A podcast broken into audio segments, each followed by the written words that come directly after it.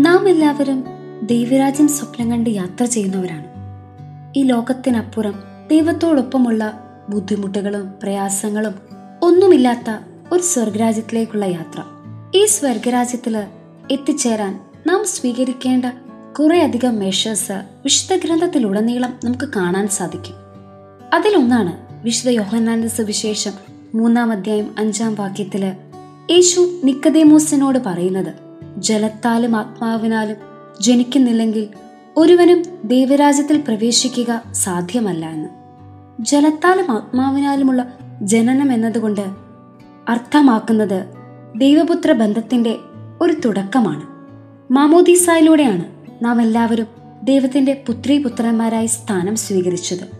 പൗലോസ്ലിഹ റോമാക്കാർക്ക് എഴുതിയ ലേഖനത്തിൽ നാം ഇപ്രകാരം വായിക്കുന്നു. ദൈവാത്മാവിനാൽ നയിക്കപ്പെടുന്നവരെല്ലാം ദൈവത്തിന്റെ പുത്രന്മാരാണ്. അങ്ങനെ ദൈവത്തിന്റെ മക്കളായ നമുക്ക് ദൈവത്തെ പിതാവെ എന്ന് വിളിക്കാൻ പരിശുദ്ധാത്മാവിലൂടെ മാത്രമേ സാധിക്കുകയുള്ളൂ. ശരിക്കും പറഞ്ഞ ദൈവത്തിന്റെ ഒരു പ്രവർത്തന ശക്തിയാണ് പരിശുദ്ധാത്മാവ്. അങ്ങനെ നിസ്സാരരായ നമ്മെ ദൈവപുത്രരാക്കി മാറ്റാൻ ഈ പരിശുദ്ധാത്മാവിലൂടെ സാധിച്ചെങ്കിൽ ദൈവഹിതം അനുസരിച്ച് പ്രവർത്തിക്കാൻ നാമും ബാധ്യസ്ഥരാണ്. ശരിക്കും പറഞ്ഞ നമ്മെ ദൈവപുത്രരാക്കിയെങ്കിലും ഈ ലോക ജീവിതത്തിലുടനീളം ദൈവപുത്ര ബന്ധത്തിൽ നിലനിൽക്കണമെങ്കിൽ ദൈവികമായ ഈ ആത്മാവിന്റെ ഒരു ഇടപെടൽ വേണം. ഈ ആത്മാവിനായുള്ള ദാഹമാണ് നമുക്ക് ഏവർക്കും ഉണ്ടാവേണ്ടത്.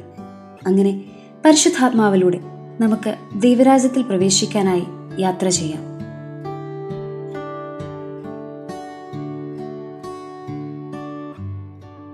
You are listening to heavenly voice from Karis Youth.